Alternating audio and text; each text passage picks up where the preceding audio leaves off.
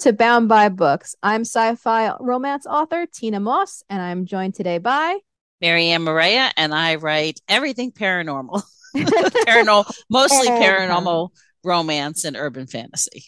Love it. So, how are you today, Marianne? I know you've been having a little bit of a tough time lately, but how are you doing? I'm good. I am okay. Um, you know, people listening out there, I recently lost my father, you know, about a week and a half ago. Um, I was in Florida and, you know, uh, but I, I'm lucky because I got to say goodbye and I got to thank him for being my dad. And, you know, it was his, his passing was, um, as much as it is grief for me, it was peaceful for him.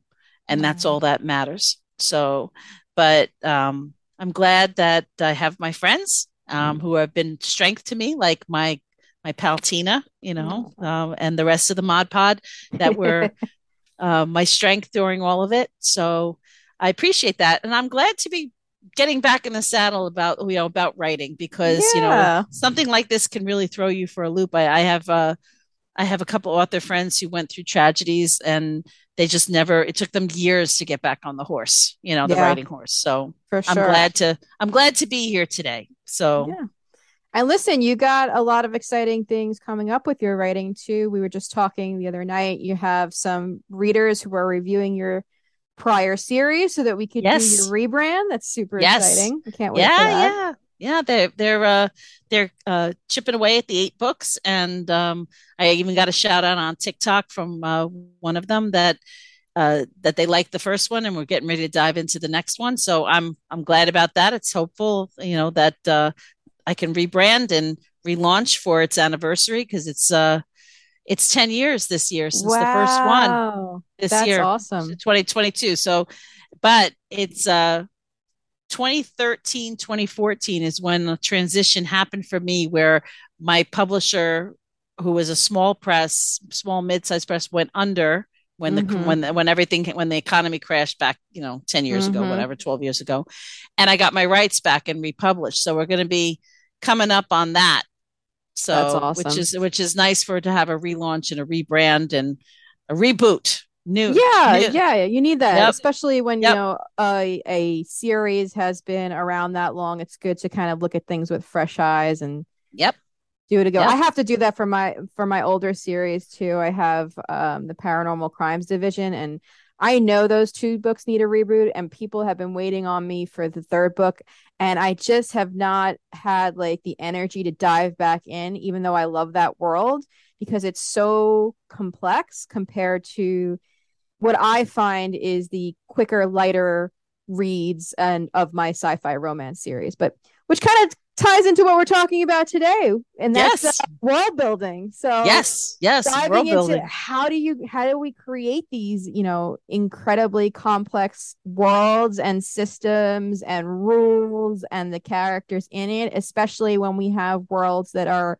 tangential to our own. So yes, Marianne, yes. you're you're the paranormal romance queen. Where do you even begin? Like, let's say you're about to start a brand new series, a brand new world. Like, what's the first thing that you're doing in terms of world building? Well, I think it's the seminal idea. Whatever mm. inspiration has sparked in your head, you need to write that down.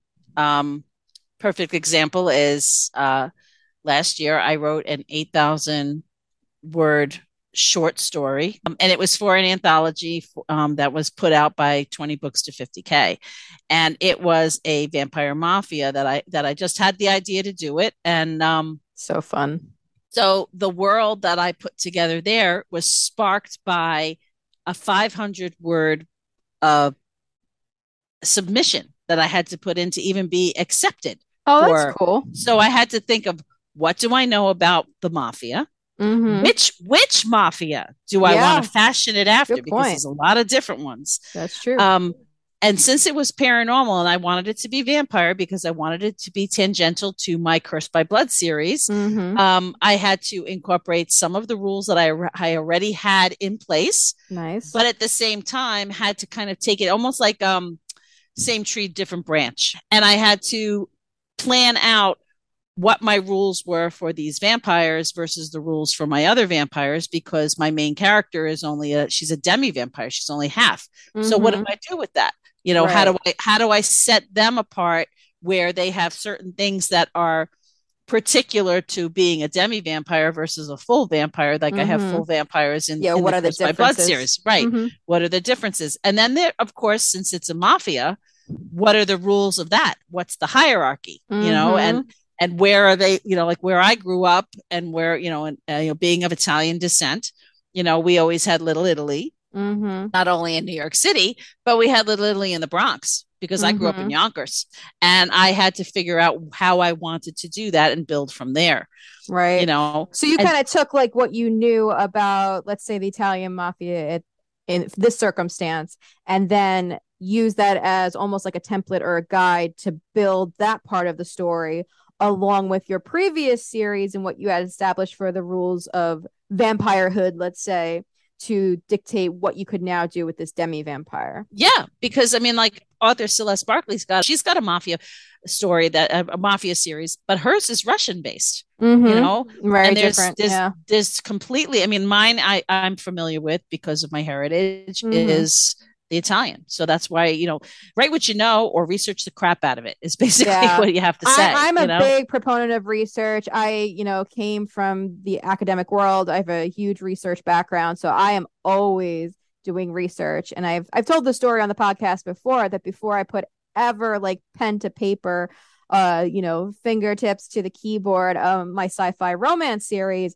i read it was somewhere in the realm of 100 to 150 sci-fi romance books yeah. I really wanted to not only know like what reader expectations are what the common tropes are but how are authors building these worlds? Mm-hmm. Essentially these universes because it's sci-fi romance so we're going out into space.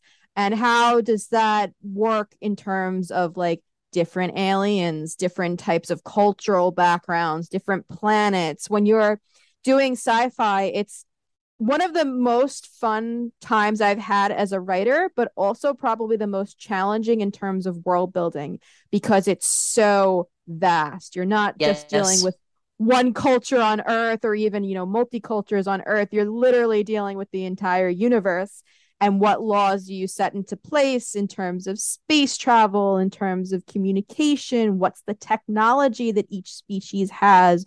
What's the interactions? Is earth open or closed? So there was a million questions that yep. i had to answer before i ever really builded started building the story up. And not only that but i still have more questions that come up because if i have if i introduce let's say a new alien species into the mix or you know they go off on an adventure and they they encounter a new alien species well now there's a whole new set of rules and laws and cultural effects from that species. So right. And how do they contraindicate you know? Yeah. Or or are they symbiotic? You know i use an excel file for my series because I, I don't know something about excel just works for me. All the different tabs i think just that's how my brain works the multiple tabs on the screen. But my excel file is so large at this point and i'm only three books in i'm afraid what's going to happen when i'm like you know 20 books well i mean that's the next thing i was going to say is once you have your your outline of your world mm-hmm. make yourself a bible you need yes. to make yourself a bible because you will forget what you need to what you need to do especially if you're going to have offshoots or if you're going to yeah. write um you know you're going to write a series within a series type mm-hmm. of a mm-hmm. type of a thing and you know so and believe me your readers will call you on it if you get oh, something 100%. wrong. So, so just for those who might not know marianne what is a series bible like what what do you mean when you say this what should i be doing as a new author to create a series bible well there's um the way I've always had it is that there's the character Bible and then mm-hmm. there's the world Bible. And now they can be together. You know, mm-hmm. you just mm-hmm. have, you know, you get yourself like a five subject notebook and you can break it up even, you know, even into more detail that way. Um, character Bible is your characters, their names, their ages, their physicalities, you know, color, hair, eyes, body mm-hmm. shape. Then there's the personalities you know what kind of personality do they have? Are there are your women badass? Are they submissive? Mm-hmm. are they you know are are they too stupid to live? You know which is a huge red flag for me. And it's then there's your alphas and your betas and how they you know how the men interact with the you know with the women. What is mm-hmm. the then there's the then there's the conflict bible. You know like what are the what are the conflicts that you have introduced so you don't overuse the same tropes? Mm-hmm. you know mm-hmm. that type of a thing. And then there's the rules of the world like yep. for me you know it's like i i have taken the ma- mythologies of various paranormal species like vampires and shifters and witches and fae and so forth and believe me if you think you you think you know fae you've only scratched the surface because that whole fae mythology is, is, huge huge huge, huge. It's not yeah. just the summer court and the winter court. It is Seelie, the wild yeah. and yeah. much more detailed. You had to drill down that big time. But you know, and you have to. I, I've taken the basic common mythologies and I give my own twist, and I have to. And I actually write questions to myself.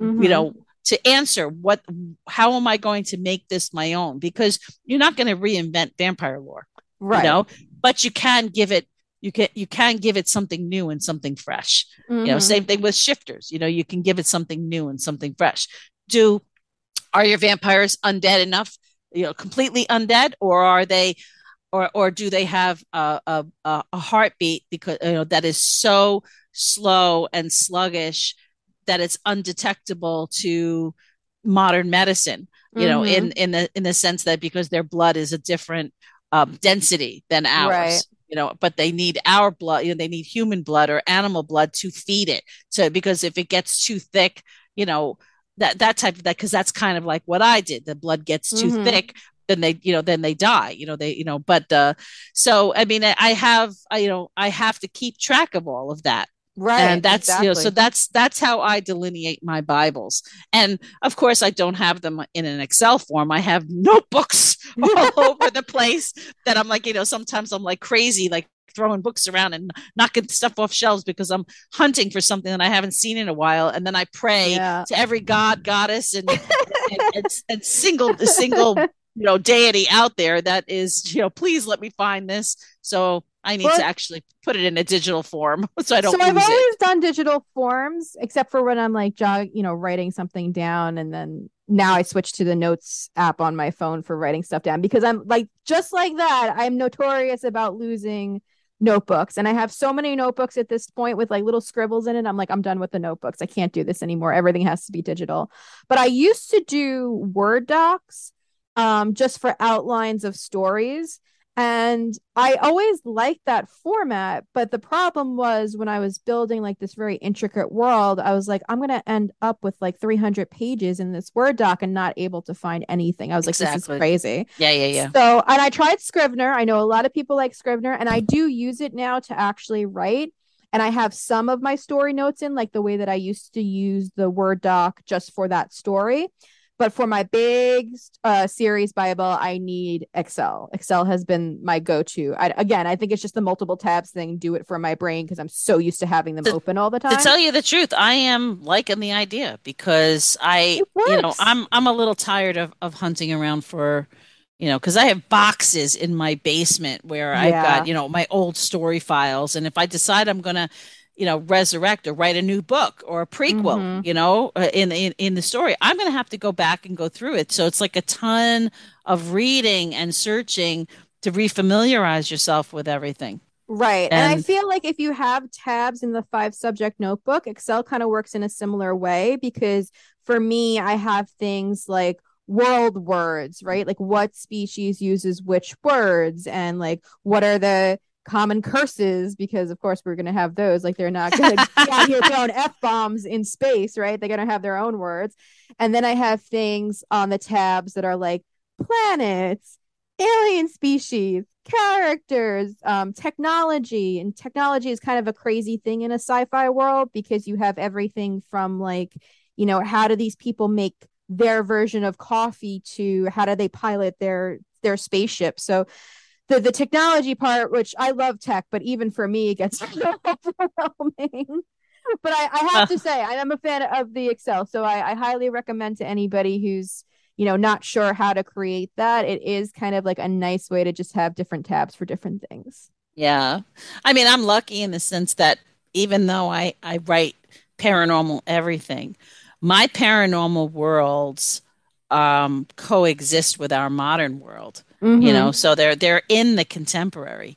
Um, and even when I have taken my reader back in back in time in a chapter or so where it gives the um, you know the origin story of my vampire or mm-hmm. even my vampires and my shifters because some you know shifters live a long time too sure. Um, it's it's still within the contemporary but it would be would have been in the contemporary in the 1700s or the contemporary mm-hmm. of the of the the 1800s or in one case a contemporary of you know 1100 AD and mm. it or, and it was or 10, 10 you know uh, uh, the first crusade which I think is was like 1099 AD or something right. so it's like whatever that whatever the modern world was at the time mm-hmm. my paranormal world always coexisted but under, but but under the radar Got you know. Uh, you know, under the radar. So, but that's a thing know. for historical romance or historical writers in general too. Is the research level involved in the time period that you're writing about? Right? Oh yeah, because, yeah. Because you can't. There's a lot of things that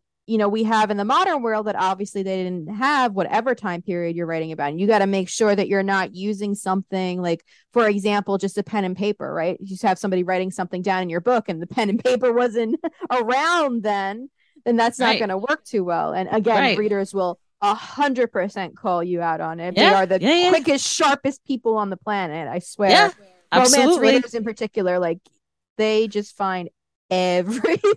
yeah, yeah. I remember when I was writing Time Turner, which is the second book in my Legend series, which is still paranormal, but it's a older YA. Um, and my characters, my character was thrown back in time to 1787. I had to research everything. You know, mm-hmm. if, if, there's a scene in the kitchen, what the kitchen looked like, whether or not they had they had actual pots and pans. You know, yep. what the what you know how they cooked, whether whether it was over one of those giant fireplaces with the you know with the pot hook that swings back and forth. You know, in you know above the flame. What did they do for hygiene? You know, yep. what did they? You know, so I I researched everything, and uh, you know, so and I happen to really love that Mm-hmm. See, I think when you're building a world, even if it coinc- if, even if it coincides with the modern, if it if it's a little different or or what have you, you you know, you have to love that kind of creativity and the research mm-hmm. that goes along with it, or else you it's going to be like pulling teeth for you. Yes, they want class, C L A S S. Exactly. You know? So, and humor is always a way to get past it. Oh, you yeah. know, it, it is. It's humor humor zone. I mean, I always have my characters cook. There's always some. There's always something going on in the in the in the kitchen and and and, and what whatnot. do they so, eat? Right. So like, what do yeah. vampires eat? What do they eat? What do shifters eat? Like that kind of a thing. You have to you have to yeah. also consider. We know what vampires eat. but now the see now that's another question though. So obviously the most common vampire lore is that vampires you know have to live off of blood. Like that's what keeps them going or whatever whether it keeps them alive or whether it just keeps them functioning you know it is what it is. But i've also seen where vampires um like they that don't necessarily need blood but it's more of like a compulsion thing I've seen that done in some books before. Yeah. Um, yeah. So so those are decisions too, or or do you want to completely curb the norm and, and not have them as uh, blood drinkers. Um, and obviously that's up to the author and it has to be done really well. But there are like certain things that I think you can put a twist on or make more unique. Well, I've had my standard. vampires like in um in Blood Legacy, which is book three. Um, well, as it stands right now, because we haven't done the rebrand, it's it's book 3 mm-hmm. Um, my vampire Carlos, he likes to drink rum and it's not because not because of That's the fact it gets him drunk or anything uh-huh. or even even the taste because it doesn't really it doesn't really register i mean it gets the burn of the alcohol and then it kind of like it burns up because of their their metabolism is so fast it's the smell because mm. as we as we know as humans olfactory memories are the most prominent in our brains and the ones that last the longest are the hardest to go into the memory dump folder you know and mm-hmm. uh, he remi- you know it reminds him of home you know oh, the, the, the rum. and my character dominic who is the you know who is later on has his own book he likes to eat cheese because mm-hmm. he grew up in the in the in the the area of France of Provence, and he was so so he he likes cheese, and it makes him vilely ill, but he doesn't care. It's worth it because it reminds him of his mother's kitchen. Aww. You know, so so That's I mean that details. you know so so this is these are things that I have added in because I want to build. I think when it comes to world building, you know, uh, you know there's the there's the the external world and the mm-hmm. rules that you build but i think it's the rules uh, that you you put together like you like for you Those for internal. your species and so mm-hmm. forth that if you if you give each one a little tweak and make it personal it, it adds to character depth and mm-hmm. i think that's what you aim for is character depth and character likability and character relatability is right. important it's important. And that's all part of world building. Yeah you know? absolutely. You one know? of the things that was really important for me to do was from this point writing onward i wanted to have a way to connect my connect my series um, no matter what i was writing about. So i very purposely created these creatures that are interdimensional beings. They are adorable. So there's a lot of like layers to them but they're also like a way for me to say they can pop up in any story anywhere anytime any genre because they're interdimensional beings right? And they're super cute. So i i ha- i created that specifically. And i do encourage like if there are things that you can put in your book and especially to build into different series that will automatically spring to your reader's mind like oh my gosh that's this author's book right? So for me it's going to be these little creatures they're called florins. No matter what story they're in if they pop up you're going to think oh that's that's tina's book and I think um, a good example of that is like Tolkien with the Hobbits. And I was talking to you guys last night. By the way, Hobbits is trademarked. You're not allowed to use them in any book. It's owned by the Tolkien estate. Just a PSA. I am yeah. not a uh, Tolkien estate employee, but you are not allowed to use Hobbits. That is that is uh, trademarked by by the estate. So you can use elves, orcs, dwarves, whatever. That's all common folklore. But that's a really good way too. If you know if the estate were ever to put out more stories and you ever saw a Hobbit pop up anywhere, you know that's a Tolkien book. So I think just as part of world building, if you could do something like that, or even Easter eggs in your stories that give that special connection with the reader who, you know, is a fan, is a super fan type of thing, it just it just makes it pop more. You know what I mean? Do you have anything yeah. like that, Marianne? I actually do not have anything like that. Um my you know the, the thread that I have in and I have to just put it out there when Tina says Easter egg, she doesn't actually mean real Easter eggs. It's something no, that, you, that would be something that pops up though. that you have to hunt for. Yeah, yeah, it could be. No, the only things that I have that are are commonality are uh, places. You know, mm-hmm. um, that, that that my characters, regardless of whether it's my main series or whether it's offshoot series um, from that main series, is that there are. Uh, locations that mm-hmm. are common that mm-hmm. that they, that link my characters together and one of them is the red veil which is my van- the vampire club i created in downtown new york mm-hmm. um, and uh, you know I, and there are other places that i can add to like right now with this new one i have a, a the, you know the, the new vampire um maf- vampire mafia uh, there's the the the bar called bone in mm-hmm. um you know in the bronx and then it, uh, there's another nightclub, so to speak, that was called Avalon, which was part of uh, part of a, a vampire's turf, so to speak, his his territory. So mm-hmm. I mean, I mm-hmm. can I can you know ring uh, you know link and ring these if I want to because it's all right. you know where it all in the same kind of area, which um brings me to the to to my next question with with world building is mm-hmm.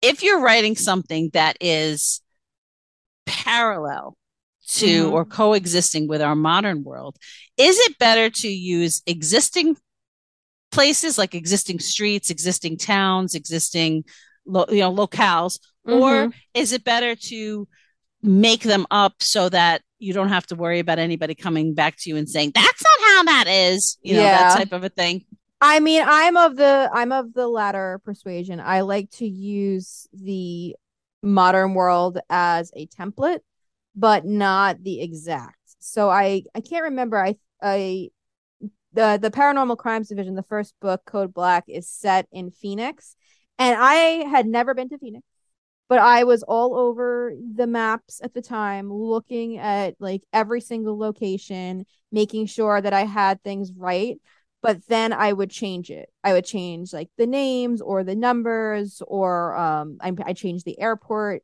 uh name because I didn't want it I wanted you to if you knew the area you could probably identify it but not so specifically. I didn't want it to be like, oh, I'm going to go to, you know, 34th Street and I'm going to see this, right? Uh, like, like the Empire State Building. Empire State Building, 34th well, not Street. Phoenix, but yes. Yeah. but that kind of a thing. Like, I wanted you, if you, again, if you were familiar with the area, they'd be like, oh, I kind of know what that is, but not so specific and exact that you'd be standing on the, you know, exact corner where I set my gruesome murder type of thing in the book. I don't want to offend anybody living in that neighborhood. Um, so I kind of take that approach.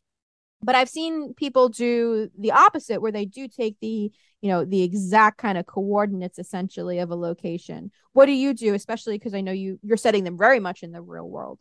Yeah, I mean, I have um in the past, I have every location that I have used has been real.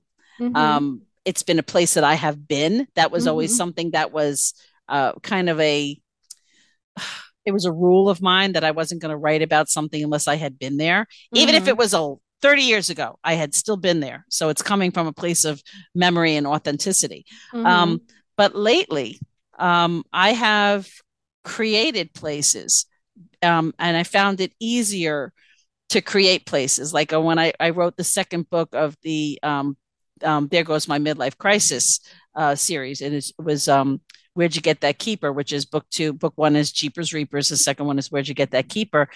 I was having them take, you know, they were it was taking place, um, and I needed a uh, like a coastal bluff. Mm-hmm. And I was mm-hmm. looking up places and and so forth. And I thought to myself, you know what? I'm just going to make up my own because it was in mm-hmm. Massachusetts, and I didn't want to I didn't want to I didn't want to make it because my my series takes place in Salem. So there are the places that are in Salem mm-hmm. were cor- were correct. Um, and uh, well, that's a, that's the other thing is when I was when I wrote for the Magic and Mayhem series, Robyn Peterman, that takes place in Salem. I'm getting confused. Doesn't that happen a lot when you have so many books out that you get your plot lines and your things confused? Anyway, yep. I needed a I needed a bluff and I was and I so I just created one rather than mm-hmm. rather than trying to find something new and it was a little easier because then I didn't have to worry about whether I was correct or not. You know, right. and I just I had to I had to just make sure that I was true to my world, you know, right. as opposed to the existing world.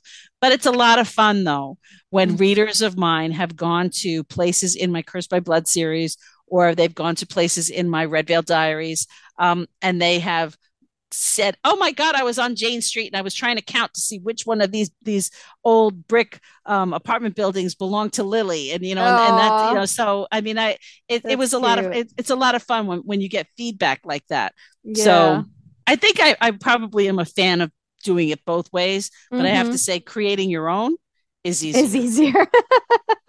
it's, it's true. Easier. The only thing with creating your own is that you then have to kind of like again add to your series bible of like okay, I use this location and this was what it looked like in case you want to go back to it. Um I find myself with a lot of different locations in my series bible. Yeah. And it yeah. can get it can get overwhelming. Um yep. so what do you think what's the best advice that you would give to a newer author just starting their world building as far as like encountering pitfalls? Like what's the common, you know, things that they might come across when creating their world that they should look out for? Um make sure that you write it all down is mm-hmm. the first thing mm-hmm. so that you don't forget it. think it through.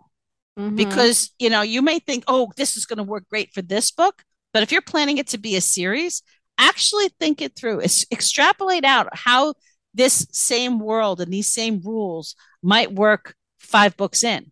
Right. You know, and and whether or not it's elastic enough to be able to stretch through yep. over, over, the course of, of, of five books. Um, the other thing I would be very much aware of is that you didn't subliminally copy somebody else's world. Mm-hmm. I mean, in in the paranormal world there are only so many ideas in terms of taking from mythology that you're going to give your own twist. So people say that worlds are or ideas are they're never they're never 100% pristine and fresh you know that sure. that so but you have to make sure that your world doesn't doesn't mirror somebody else's uh, in a way that could get you into trouble later on in terms of plagiarism. Right right. So, you never want to be so close that you're essentially writing a fan fiction of that person's work. You right. want to make sure I mean, that your your thoughts are original. Yeah. Right right. good advice. Yep. yeah. I'd agree. And I would say also, um, like you said, you don't want to ever paint yourself into the corner where, like, oh my God, I've set these rules so strict and now I can't like escape them. I can't have a character do XYZ because I've established these rules that says that that character can't. So just make sure that there's enough flexibility in there. Um, an example I'll give is in my books, it's a uh, fated mates is the trope. So the uh the hero will usually be able to identify his fated mate, the heroine, um, by hearing her name. That's something that just has kind of like natural. I didn't plan that. That's kind of something that's naturally happened, but I wanted to make sure that that wasn't the only way, right? That wasn't like the strictest right. way that it could happen because then every single book I write, it wouldn't be until they heard her name that that they would know this. So that would really you know pin me down as to what i could do in the stories so i made it so that like that's a way for it to happen but it is not the only way for it to happen right so, right and that's just a, an example one of many that you you want to make sure that again you have enough flexibility in your rules and your world building so that you're not being so so strict in it well, that's one of the benefits of writing sci-fi fantasy or paranormal anything mm-hmm. is that because it it that the worlds kind of exist outside of the parameters of our uh, five senses and mm-hmm. our you know what you know uh, you know uh, uh, gravity and you know uh, living in a 3D world where you can only, you know, you're you're limited as mm-hmm. to as to what you can and can't do. I mean, people can't fly, you know, that's right, exactly. Um, but you have, you know, you so you can always write in something that fixes a problem later mm-hmm. on you can ex- you can write an explanation for it but it's not as good as if it's something you followed through because you were aware you you, you made sure to keep yourself on your toes like a perfect example is in the book two of blood legacy i have one of the vampires tell my main character trina you know that vampires can vampires can procreate you know mm-hmm. that was mm-hmm. one of the rules of my of my world is that my vampires it's very very rare and i made sure to tell you know, to say that it's extremely it rare, but it could happen because you don't want later on, and all of a sudden now you have this vampire baby, and people like, wait a minute, you know, yeah, you never mentioned that that was popular. From? Yeah, so you have That's to make smart. sure that it's something that, even though it's you know highly improbable, it could happen. So it oh, just leaves mm-hmm. you. You have to leave yourself breadcrumbs, you know, yeah. to follow. And I think that's a good point too. Like if you did set out establishing like this this really strict rule and you realize later like oh my gosh this isn't going to work you can almost have that like with you like this is the norm but there are rare circumstances or right. there are creatures that exist outside of the norm like maybe the vampire you know had a quarter human uh dna in them or something like that you know you can right. you there's ways to work out of it if you have found yourself down the road with too strict of a rule but if you could avoid that from the beginning and kind of like see that coming and avoid it, then you're able to just right. have a more natural flow to the story. Right. It's like it's like authors who introduce a character in the last two chapters that was right. never part of the part of the world before. It's like, okay, where did this person come right. from? You know, and why are they suddenly the savior? You know, that type of a thing. You have to you have to, you know, kind of hint at it. Yeah, like bring that in a little earlier. And you can always yeah. go back into your story and add those breadcrumbs in. But I do think it's much harder to do that than if you would have started from the beginning to add Correct. Correct.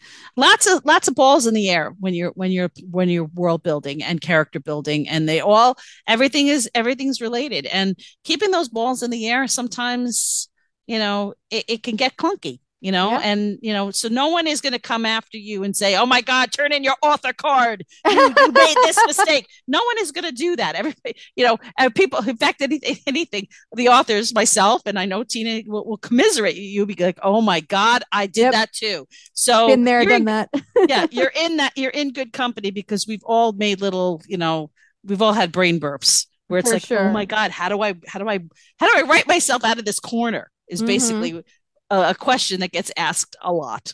yeah. And I would just say to end off with the the world building can feel very overwhelming right because you're again you're essentially creating something out of nothing an entire uh you know planet universe world whatever um but just take it one piece at a time like maybe just today i'm just going to work on the cultural aspects of whatever character that I'm working on, right? Or I'm just going to work on the technological pieces, or I'm just going to work on this and, and break it down so that you're not like, again, trying to create an entire world overnight, you know? So you, right. can spread it out and have some time. And sometimes that happens as the story evolves, and that's okay too. Like maybe you didn't realize before that the story was going to need this particular rule and then you're like oh let me add that to my series bible. That sounds like something that's going to be important later. This is something where i have to kind of give my nod you know to plotters. Danielle bannister one of our mod pod mod pod mm-hmm. commentators would be so happy about this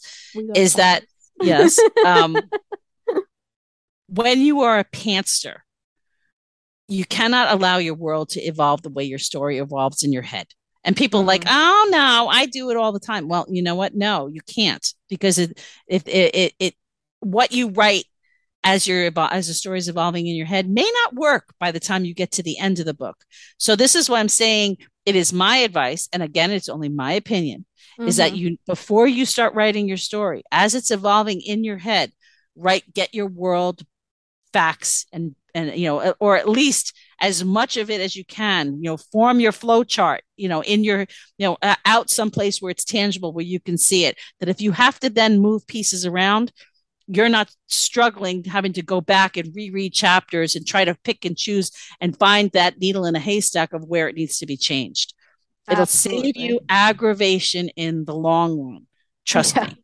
100% 100% well, I think we did it, Marianne. And if you uh, listeners, watchers have any questions for us about world building, you Hit can leave them in the comments on YouTube below. You can also check us out on our website and all of our social media platforms.